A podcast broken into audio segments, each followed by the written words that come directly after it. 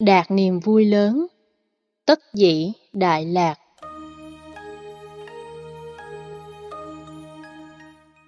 Có nghĩa là tất cả mọi người đều được lợi lạc lớn.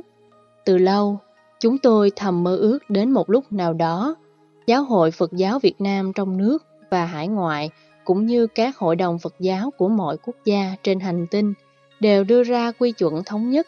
Chẳng hạn quy định rằng muốn trở thành một vị trụ trì thì phải có tối thiểu bằng cao đẳng Phật học.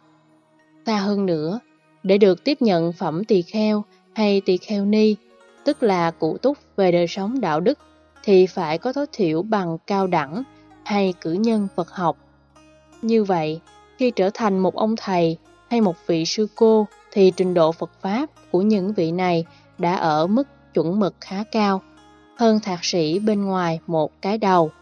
Lúc đó, ta không lo gì Phật giáo không thể phát triển.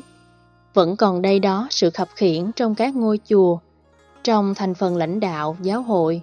Vẫn còn đây đó sự khập khiễng về kiến thức Phật học và sự hành trì Phật học dưới góc độ chứng nghiệm và chứng đắc.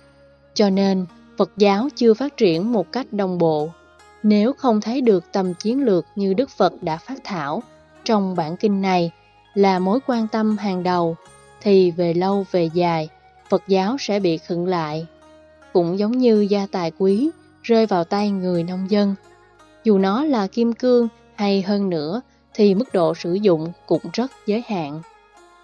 Vài chục năm trước, người ta đã từng kể lại câu chuyện nghe như cổ tích có trong hiện thực. Người Campuchia không biết sử dụng vàng.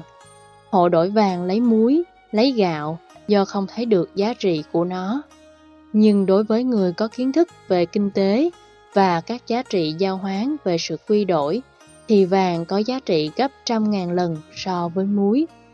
Tương tự, chánh pháp Đức Phật là kim cương, ngọc ngà, châu báu cực kỳ quý giá, mà nếu ta chỉ có trình độ căn bản ở mức độ nông dân thì làm sao sử dụng được. Ở mức độ cử nhân, ta chỉ sử dụng khá ở mức độ cử nhân. Ở tiến sĩ, ta sẽ sử dụng nó ở mức độ tốt hơn.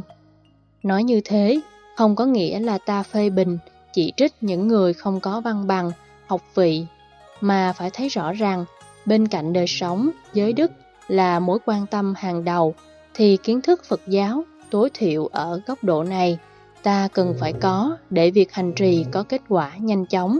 Lợi ích của nó rất lớn và nó làm cho Phật giáo có mặt khắp mọi nơi, mọi chốn. Đó là nội dung cũng là thông điệp của phần thứ năm trong kinh Bát Đại Nhân Giác.